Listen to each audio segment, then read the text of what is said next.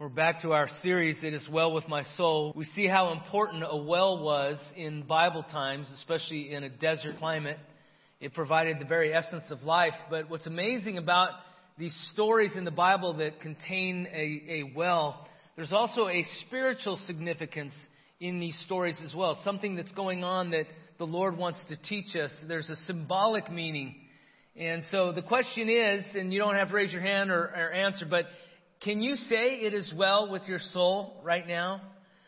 No matter how difficult life gets, and life can be hard, the things we have to endure, it's amazing what people go through in this life. But no matter how difficult life may be, we can still say and know that it is well with our soul. It's about our soul care and, and taking care of ourselves and what God has said in His Word. And so I want to I want to minister to each of us about our soul, our mind, our will, our emotions.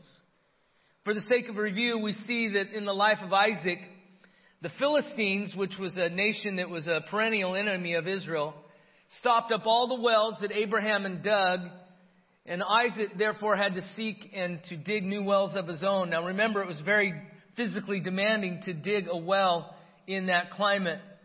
And so after all his father's wells were plugged up, Isaac dug his own and, and they dug a fresh new well and struck water. However, other herdsmen in the area claimed it as their own. They hadn't done the work, they hadn't done the digging, but they claimed the well as their own. And so they quarreled with Isaac and his men over the water rights. And because of the conflict and quarreling and contention, Isaac named the well Esek, which means the well of dispute. And here is the difficult reality. There will be times of conflict, quarreling, and contention and dispute in our lives. And we have a choice when we come up against that conflict and that contention. We can fight back or we can move on. And that's what Isaac decided to do. He moved on and dug another well, and once again he struck water, and once again he faced opposition. And so he named this well Sitnah, which means the well of opposition, accusation, or hostility. In the world, and sometimes even in Christianity, we will face times of opposition and false accusations, and none of us like that.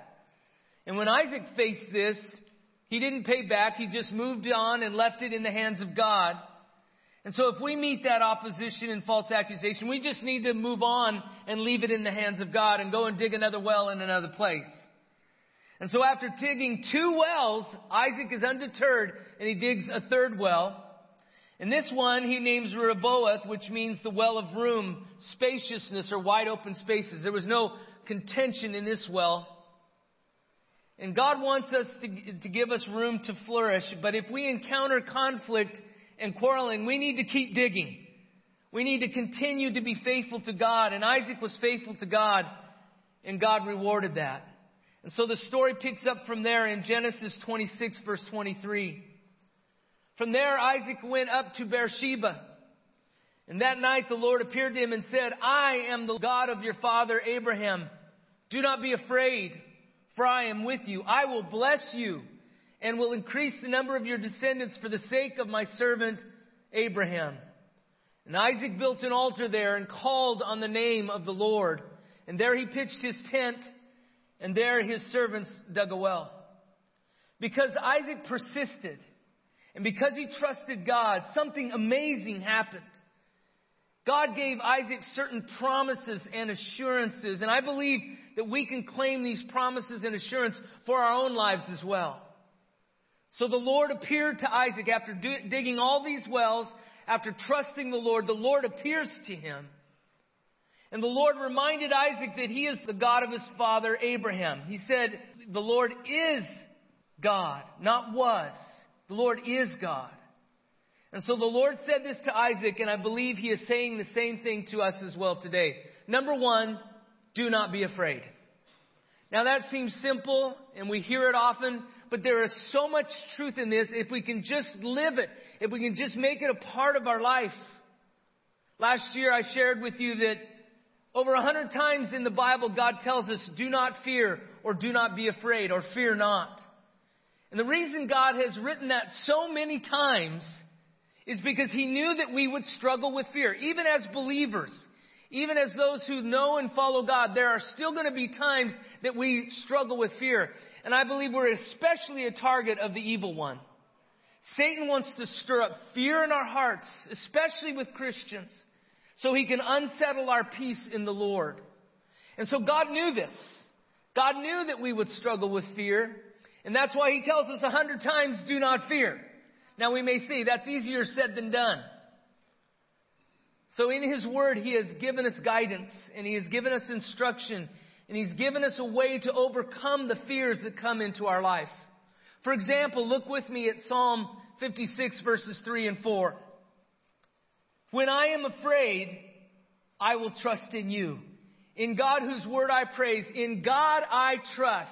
I will not be afraid. What can mortal man do to me? Do we see the contrast here between fear and trust? The psalmist says, when I'm afraid, I'm going to put my trust in God. That's what we have to do. During those times of fear, we have to change our mindset, change our outlook. We've got to overcome what we're feeling and profess with our mouth that we trust in the Lord. We, we have to retrain ourselves and our thinking to put our trust in God. The antidote for fear is faith. The way we overcome anxiety is to trust in the Lord. Now, I believe there seems to be a surge and a tsunami of fear and anxiety overwhelming people today. Overpowering and crushing fear will mark the last days. The, the fact that there is a, a wave of fear and anxiety and worry that is, is really sweeping the globe, especially with the pandemic and the, the fears that it stirred up in people. The Bible says that an increase of fear will be an indicator of the last days. Look at what Jesus said in Luke chapter 21, verse 25 through 28. And there will be signs in the sun, in the moon, and in the stars, and on the earth distress of nations with perplexity the sea and the waves roaring. Listen to verse 26. Men's hearts failing them from fear and the expectation of those things which are coming on the earth. For the powers of the heavens will be shaken. Then they will see the Son of Man coming in a cloud with power and great glory. Now, when these things begin to happen, look up and lift up your heads because your redemption draws near. I love the King James, thy redemption draweth nigh. It just sounds cooler with all the THs in there. And so, what are we supposed to do? We, I, I believe this is a sign of the end times. There's a wave of fear sweeping the earth. And it's coming from Satan. He is stirring up fear in the hearts of people, and especially believers. And so what Jesus said, when you see that wave of fear, lift up your heads, for your redemption is coming soon. How many are ready to meet Jesus? I'll come quickly, Lord Jesus. I'd love it to be today. Bless God. And so we, we believe these things. We know that the Bible teaches these signs. And one of the examples is men's hearts will fail them because of fear and what is coming upon the, on the earth. And this fear and anxiety are afflicting so many people, including Christians. And I want to share that even I have battled it at times. I'll never forget when I had a, the first panic attack in my life. I did not know what was going on. I thought I was having a heart attack. And I had never experienced this before. And here I am, a, a believer for many, many years, and I've served the Lord all this time, and I never had, had experienced anything like this in my life. And so it's, it's a challenge for me as well. I, I, I want to be transparent with you today. If you're struggling, if you've ever struggled with anxiety or fear, you're not alone. Your own pastor has battled that at times. And yet we know that we got, we have to look to God's word for the answer. And we can take comfort in this promise. I have taken comfort in this promise right here in Isaiah 43 verse 1. But now this is what the Lord says. He who created you, O Jacob, he who formed you, O Israel, fear not, for I have redeemed you. I have summoned you by name. You are mine. When you pass through the waters, I will be with you. And when you pass through the rivers, they will not sweep over you. When you walk through the fire, you will not be burned. The flames will not set you ablaze. For I am the Lord your God the Holy One of Israel, your Savior. What a promise that is. I'm telling you, if, if you're battling anxiety, fear, worry, Read that scriptures, quote that scripture, memorize that scripture because there's power in the word. And what we see here is that God is not going to bring us out of things or over or under. He's going to take us through them. Now that's something we may not always like. You have to understand, He's going to take you through the floods. There's going to be floods. There's going to be fires. And God is going to bring us through them. Rarely does He bring us around them. We have to go through. We will go through difficult times. We will go through floodwaters. We will go through the fire. We will go through trials and tribulations. However, we do not have to fear because we will not be swept away and we will not be burned or set ablaze. We have this promise and we have to hold on to it with God that He has, He has said to you and me, do not be afraid. Fear not. You will go through these things, but you will not be burned. You will not drown. In addition, when we go through the floods and the fires and the tribulations of life, we have this promise number two God is with you. This is what I love. Yeah, we have to go through the fire, but we don't go through it alone. We go through the floods, but we're not alone. God is with us.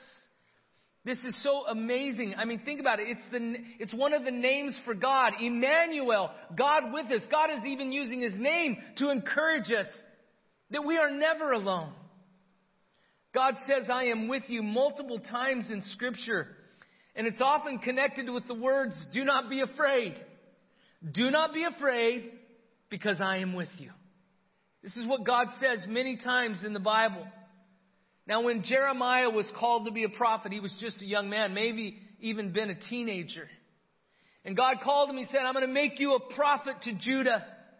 And you're going to prophesy to them, and they're not going to listen. I mean, how's that for the call of God? God calls you and He says, and you're, and you're going to look like a failure.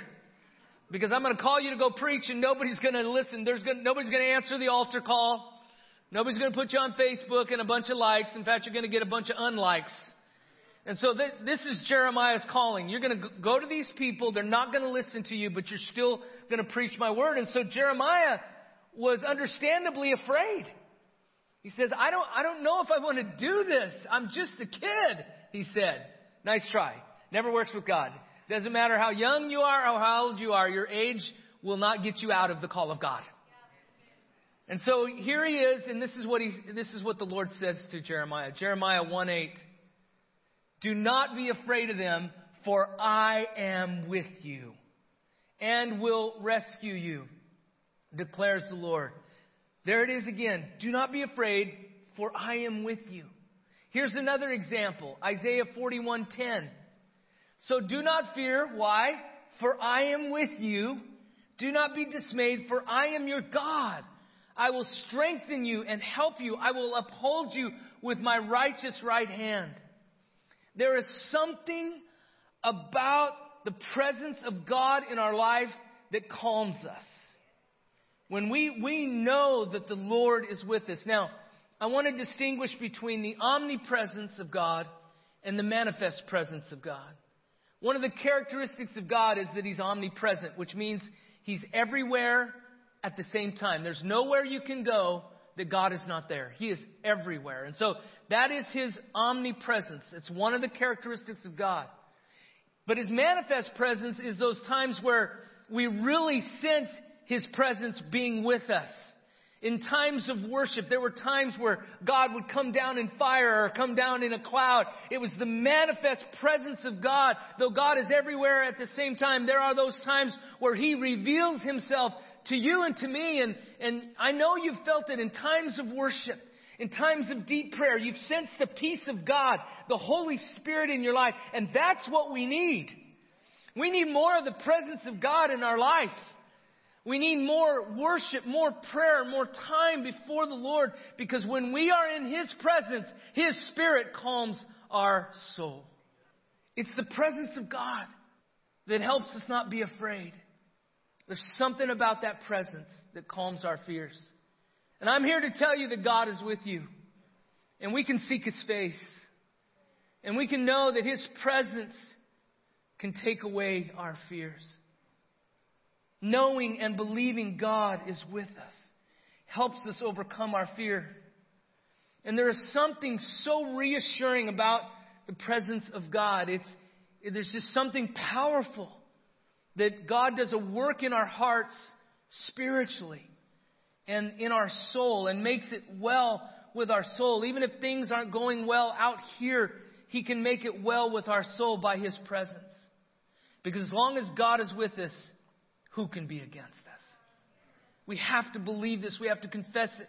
We know it. Another promise that God gave to Isaac that he also gives to us is this number three, he will bless you. Now, we speak a lot about blessings, but do you understand that it's, this word bless is mentioned over 330 times in the Old Testament alone? I'm telling you, if God repeats something, he, he means it for a reason. And if, if, if bless is mentioned that many times, over 300 times, how many know God believes in blessing his people? There's something about a blessing. God blesses us to be a blessing to others as well. It keeps flowing that way, but the word bless in the Hebrew is barak, and it literally means to kneel or to bend the knee. It has the idea of kneeling down to someone who is smaller or inferior. And so when God blesses us, how many know He's kneeling down to our level? He is reaching out to us. And the Nelson's Illustrated Bible Dictionary says this, it further defines the word bless. To bless is the act of declaring or wishing God's favor and goodness upon others. The blessing is not only the good effect of words, it also has the power to bring them to pass. There's power in the blessing. God also blesses people by giving life, riches, fruitfulness, or plenty. His greatest blessing is turning us from evil and forgiving our sin. Now, while material blessings are wonderful, it's just, it's great to have material blessings, but those are temporary. They're not going to last forever. But the greatest blessings are the spiritual blessings. Our sins are forgiven. We're going to heaven. Jesus died for us and rose from the dead. Those are the blessings that money could never buy. And those are the blessings God wants to give us. When He bends down, He bends the knee and comes into our world with His presence. God takes the blessing very seriously. He takes it so seriously that he told Aaron, the high priest, and his sons, This is how you are to bless the people. God was so serious about blessing, he required the priests to bless the people. And he said, This is how you do it. God said to do this. There's power in this when the spiritual authority speaks a blessing over the people. God instituted this. And this may sound familiar to you. Let me read it. In Numbers chapter 6 verse 22, the Lord said to Moses, Tell Aaron and his sons, this is how you are to bless the Israelites. Say to them, the Lord bless you and keep you. The Lord make his face shine upon you and be gracious to you. The Lord turn his face toward you and give you peace. So they will put my name on the Israelites and I will bless them. That's part of the blessing is putting God's name on his people. That he calls us by name, that we bear his name. That is the blessing. And God was so serious about the blessing that he commanded the priest. Now I'm not a priest and I'm, I'm just a pastor, but it'll have to do. But when I speak that blessing over you every Sunday, I mean it. And I believe there's power in it. If you receive it from the Lord, there are blessings that we don't even know about what God has done for us. But I believe we should, we should expect and desire God's blessing in our life because He teaches it prolifically in the Word of God. Even in the New Testament, the Beatitudes. Blessed are the meek, blessed are the poor in spirit. Again, there's, there's the blessing of God in our lives. I believe when I speak the blessing over you as your pastor, I believe it means something and changes things for the good. And there's another thing that God vowed to Isaac. Number four, you will increase. God promised Isaac he would increase the number of his descendants for the sake of his servant Abraham. Now, this was very important in that day. The bigger the family you had, the better off you were. And it was a fulfillment of blessing. And God is fulfilling his promises to Isaac that he made to Abraham, his father. Some of the promises God has made to you, He will fulfill in the lives of your children and your grandchildren, which is even better, right?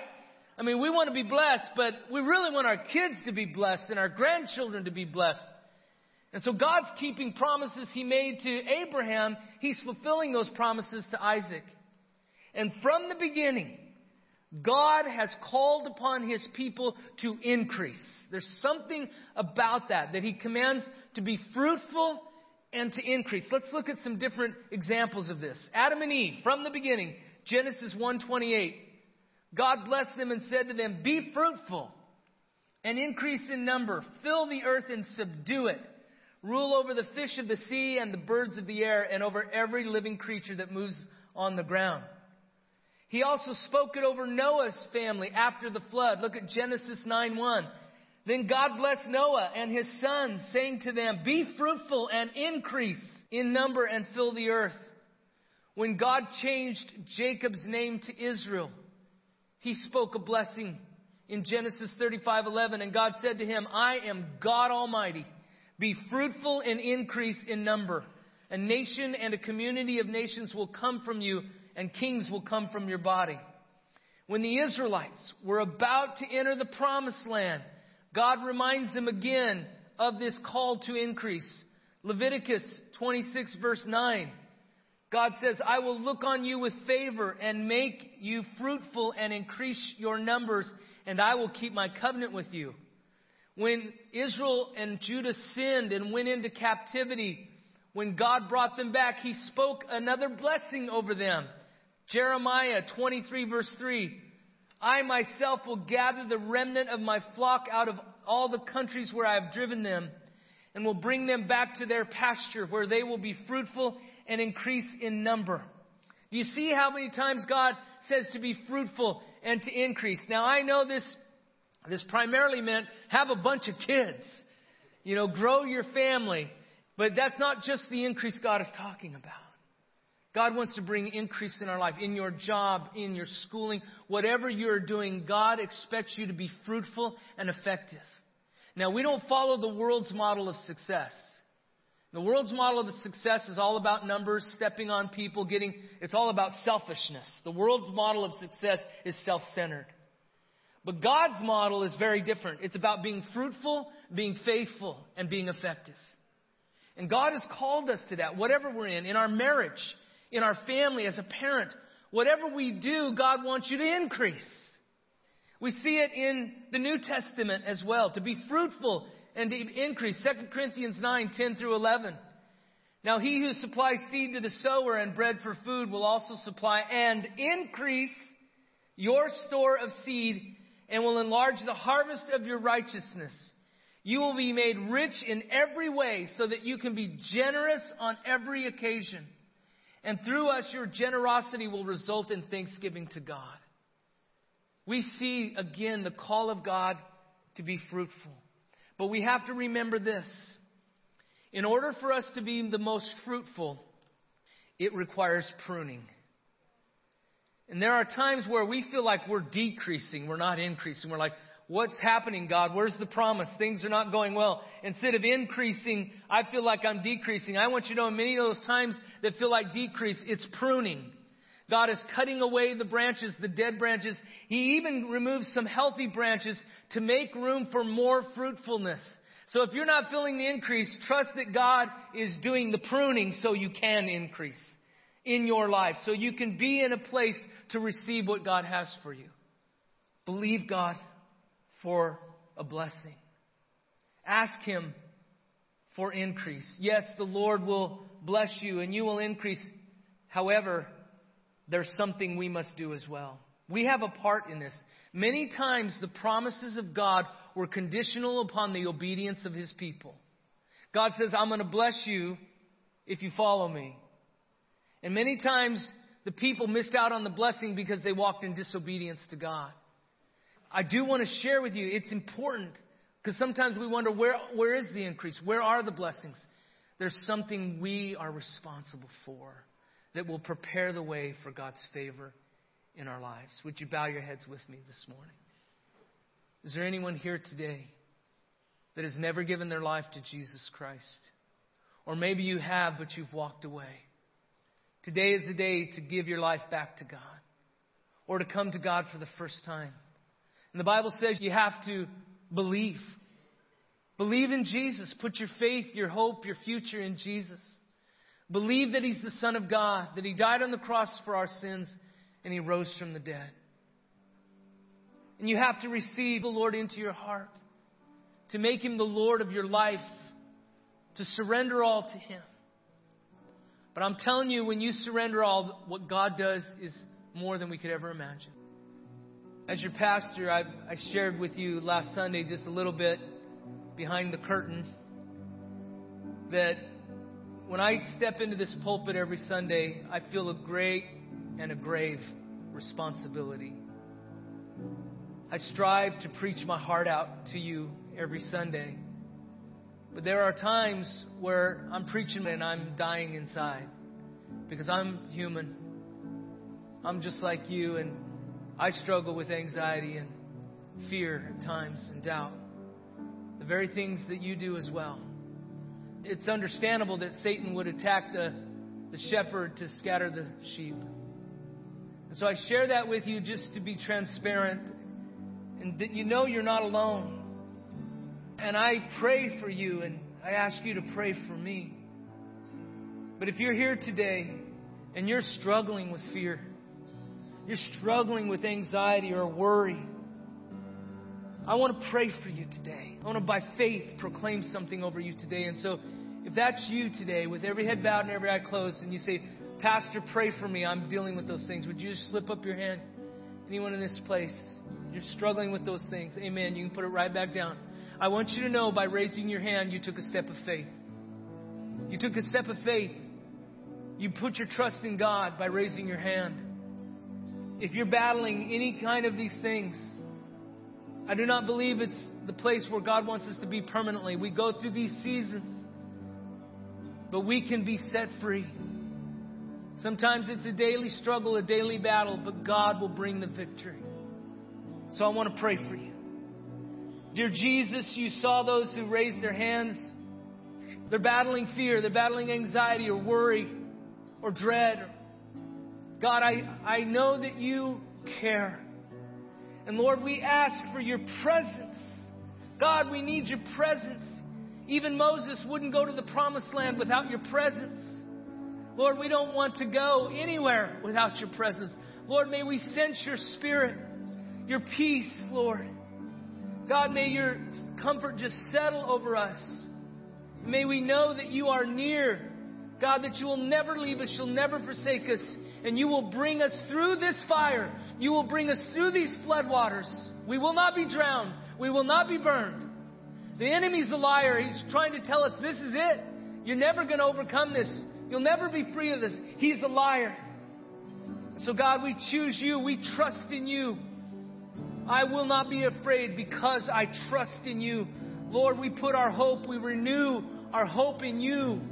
Each day, every day, we will trust you. We will choose to trust you. We will not be the slave of our feelings, but we will be submit them to our master. So, Father, I thank you for these promises. I Thank you that you are with us, that you will bless us, Lord. And we give you the glory today in Jesus' name. Amen. Would you stand with me?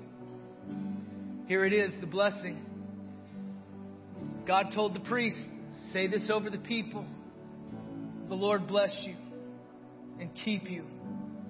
The Lord make his face shine upon you and be gracious to you. The Lord turn his face toward you and give you peace.